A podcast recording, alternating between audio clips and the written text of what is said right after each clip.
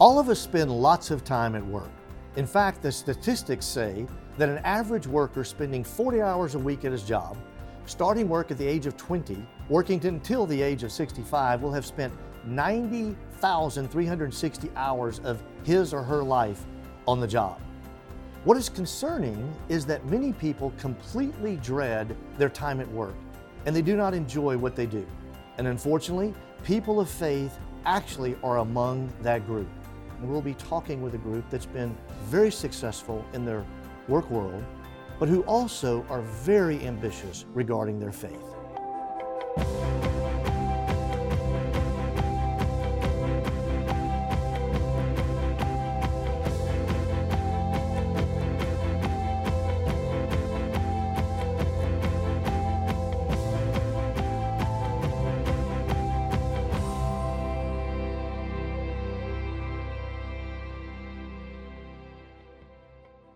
What makes any particular work, what makes any particular job gospel minded?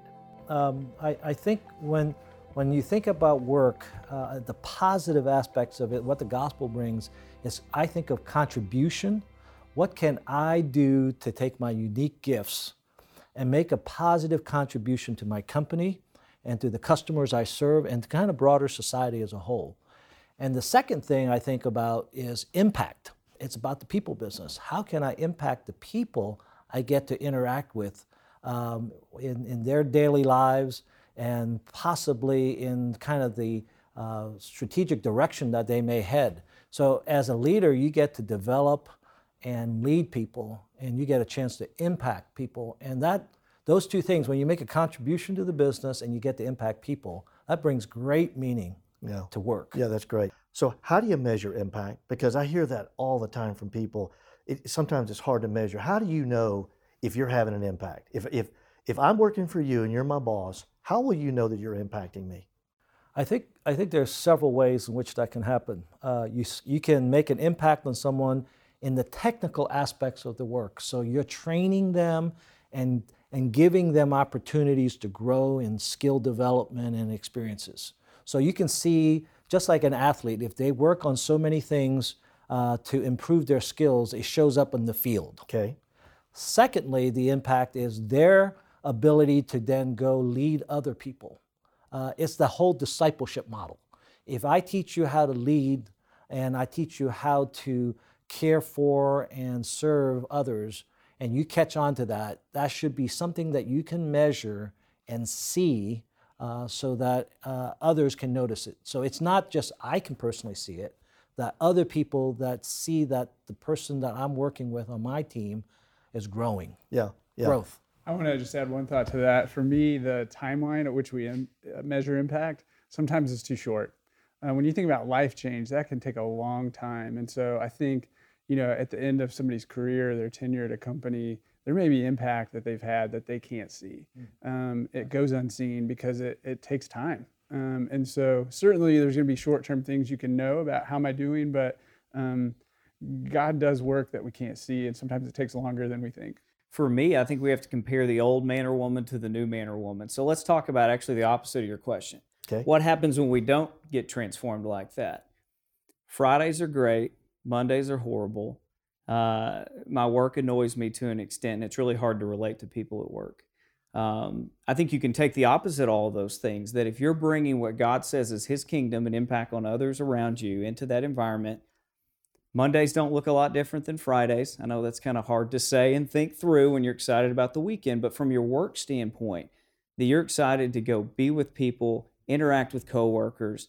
Mondays can be fun just as much as Fridays. Those are some practical ways that I think now I, I kind of get it. I get that God had a bigger picture here than for me just to grind through this for a while and for me to just take care of this until it's time to retire. And uh, he said, Man, no, I put people around you for you to impact, and you should enjoy every day that you're there. And man, what a joy, what a personal benefit that comes from that. So, guys, what, if I can just kind of go a little bit into your own narratives, because I know I know all three of you guys pretty well, and I've watched you for years and love the, the, the story and the journey. When when was it that that your light bulb started going off? Because you've been working for a long time.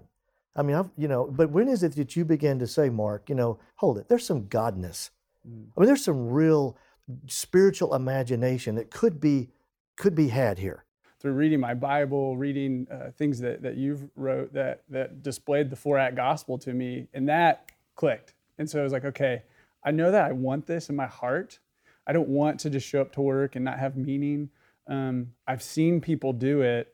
Um, then getting the understanding behind it through the scriptures and other reading um, really kind of unlocked that for me. And and I think that that is in place. You asked, you know, how do we get that viewpoint? Because we're a forgetful people we've forgotten the story of the Bible, and um, and we've forgotten our place in the story. And so I think when it clicks for you and you see, ah, this is the story, I had it wrong, which um, has been you know Satan's tactic from the beginning. You know, did God really say? Um, it unlocks a whole new world for you. Yeah, so I'm just a list guy. That's just who I, that's how I operate. So if I were listing yours, I would say basically you had a hunger that started in your own soul somewhere. Mm-hmm. You had a hero you had somebody, at least one person or more, that you could point to and said, listen, I'd like to have what they have. And then somewhere along the line, you had some knowledge or some information or some some database that really filled in that let you stand on. That's that's that's really interesting. Can you can you go back? Tell us when? Like how long ago did you did you start saying, okay, hold it, there's more to work than this? Yeah, I think for me, you know, uh, I've I've known Jesus since I was a little kid, but just studying the scriptures and understanding his story that that was that's been going on for a long time.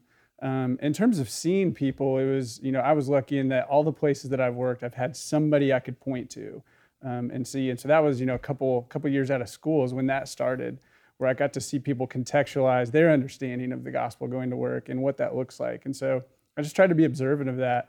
Um, the understanding has probably you know came a couple years after that as I really tried to pour in and read and, and understand this topic of this work and faith and how they interact. Um, and so that's probably, you know, five, six, seven years ago for me. That's great. Mark? Yeah, that's a good question. Um, you know, I think uh, would relate on. I think there's some level of hunger. I think maybe anybody even watching this conversation has some level of hunger or leadership. So that's a starting place. But I think for me, and the more I thought about this, is that I came out of an environment where I had that hunger had actually started in college for me to grow spiritually. And what that looked like transitioning into the workplace was really just a lot of guilt that it didn't look like sharing the gospel like this. It didn't look like um, necessarily having spiritual conversations like this because there was this new environment called the workplace, and I was the youngest one there. And even in a very safe environment at the time, it didn't necessarily look the same. And I think it all comes down to maybe, I don't want to say redefining the gospel. So let's be clear here the gospel is the good news of Jesus Christ. But I think when we hear gospel, we immediately translate that to taking the gospel to work means sharing the story of Jesus' birth, death, resurrection with an individual that day. Instead of broadening it to what is, what is the gospel? What's the redemptive power of the gospel within our work? And of course, evangelism needs to be part of that, but so does discipleship. So does loving on other people that are hurting. So does providing workplace environments that are non threatening. Um, and so when you can realize that, and I would say for me to answer your question, that probably would have been three or four years ago when I actually took it from being this checklist that I didn't necessarily feel like I was living up to as a sharing my faith enough times with clients kind of thing to a God's at a bigger work here within our company and how can I be a part of that? And it's broader yeah. than just did I evangelize to somebody today? Yeah, that's awesome. You know, the idea is um, at least one of the premises that I've, I've come to believe the last few years is so much of the conversation around the gospel in the workplace and just it circles itself and basically it stays around the conversation of evangelizing and moralizing. And those are not bad. It's not like anybody would ever say evangelizing is bad or moralizing or being moral is bad. The challenge is is to somehow get beyond that to your point not to redefine the gospel but to stretch the power the intent you know, and the reach of the gospel into these other horizons to where I really say the gospel makes a difference on Thursday during a negotiation conversation, or, or can it, is the question. Henry, how about you? When did you start having some kind of light bulbs go off? You know, it was for me um, when I worked on a team uh, that uh, was led by a leader with vision for this uh, God taking the gospel to work, mm. and um, and I saw it happening, and I experienced it personally, um, and to see a group of men and women who are committed to making something like that happen, I, it was it was it became real, that maybe we could do this. That gave me courage. I want I want to put a little emphasis on doing this uh, contextualization of kind of bringing the gospel to work with a community of uh, like-minded men and women. What part of work creates the, the biggest challenges? Like, like just in, in, in, in your settings and or friends of yours, you know, what part of the work environment really causes the biggest hurdles or challenges for most people when they think about the gospel going to work? What part of that? What part, what part of work poses the biggest issues, hurdles, or challenges? I think it depends on your context. I know for some of my friends, it's fear, you know, because they're not in a position of leadership or this this vision is not shared um, by the by their company owners or or what have you. Um, for some of us, it's ourselves. You know, uh, we're broken um, and sinful, and and so we make mistakes and get in the way of of our best motives and intents. Um, busyness, you know, our, our world is not slowing down um, and so sometimes that gets in the way of me me living this out is just getting busy. Um, and then there is this, I think there is this extent to what, what we're talking about is that the gospel and our work can have the same, uh, be in the same lane and, and, exist together. But I also experience at times that they can be in conflict. Um, like when, Ross? What kind, what, without getting too personal and having to disclose company secrets, but yeah. I mean, what, what, what, when when have you found what occasions do you find that there's this fight that happens? Yeah, I mean, loving people is it costs something. Um, it takes risk, whether that's that your real financial risk that you're taking and maybe displeasing a, a client or a customer, um, or whether that's um, uh, you know personal capital or political capital in stepping out and saying, okay, how how much further do I go in this expression? Um, and, and then I think, you know, you think broadly in terms of just the, the societal and political environment in, in America. Um, taking a stand on some of these things, it, it takes risk. And so um, those are, to me, those are some of the things that can kind of get in the way of this living out on a daily basis. Yeah. Who else? Anybody else have a thought on, on what is it, where, when is the gospel kind of at its biggest struggle in a work setting? You know, Steve, for, for me, through the years of experience, um, the, the, the challenges of life is also the challenges that the gospel, where it's needed the most, in difficult business situations, where, you know what, you got to take a stand on doing the right thing, or if you did the right thing, you may lose a contract or you may lose a customer.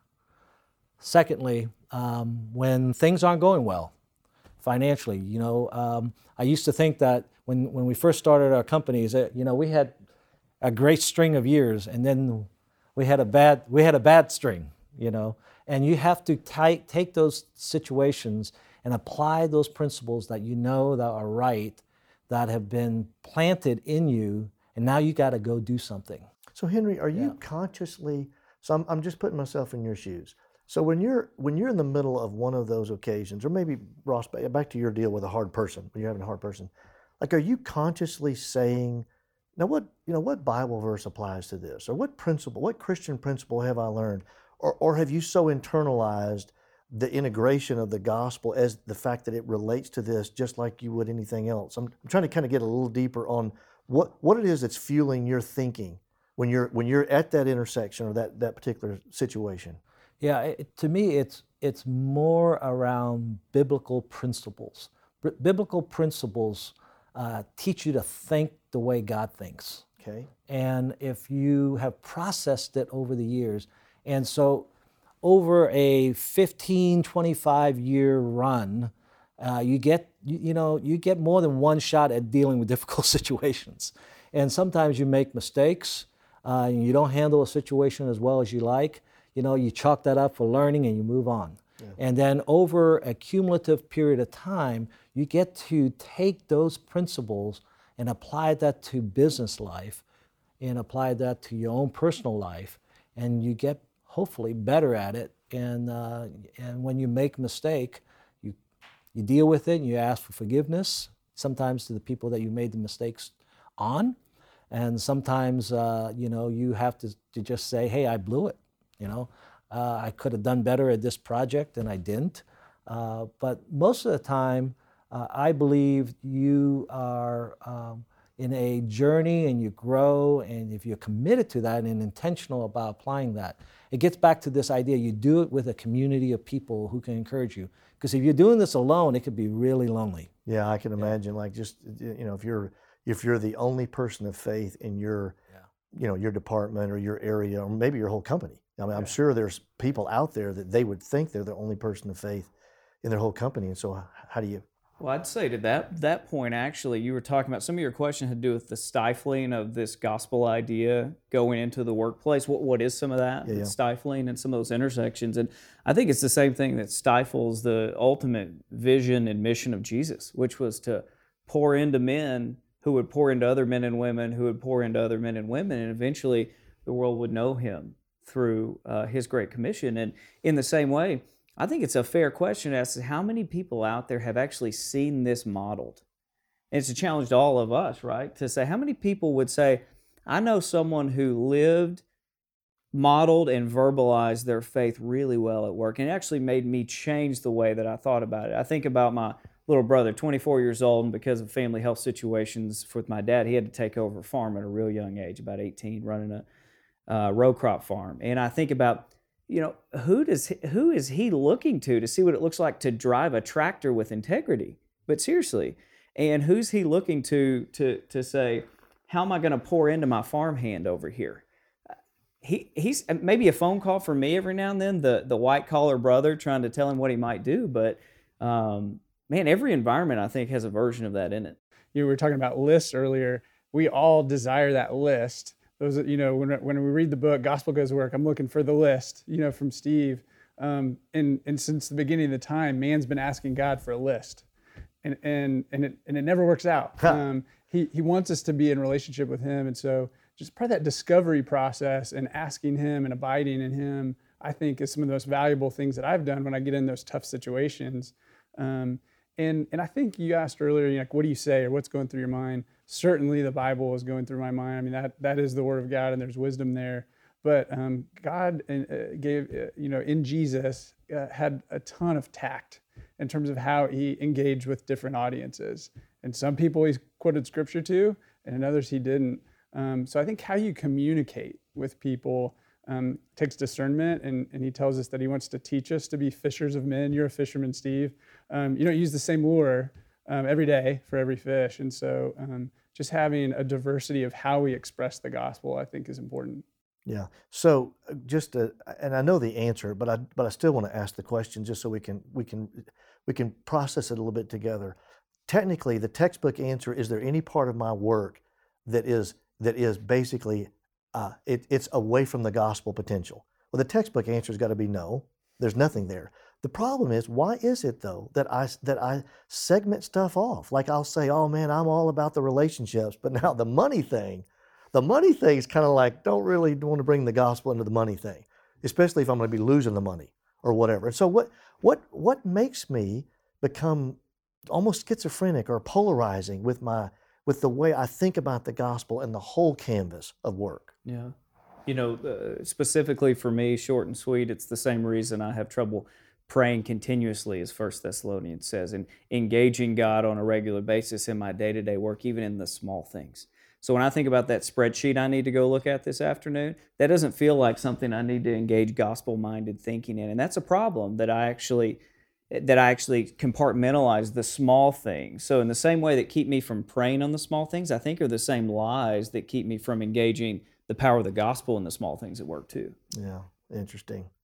Well, what we know for sure is this: we know that the that that that work work is core to our life. We will spend the average person will spend hundred thousand hours at work, um, and they're not just our worst hours; they're our best hours. You know, usually speaking. Um, and so, work is core to our lives. Um, the gospel is is literally core to our faith. You know, to have a faith that is that is um, um, devoid of the the like Mark, what you said, the full gospel expression experience. Um, it's a shortage.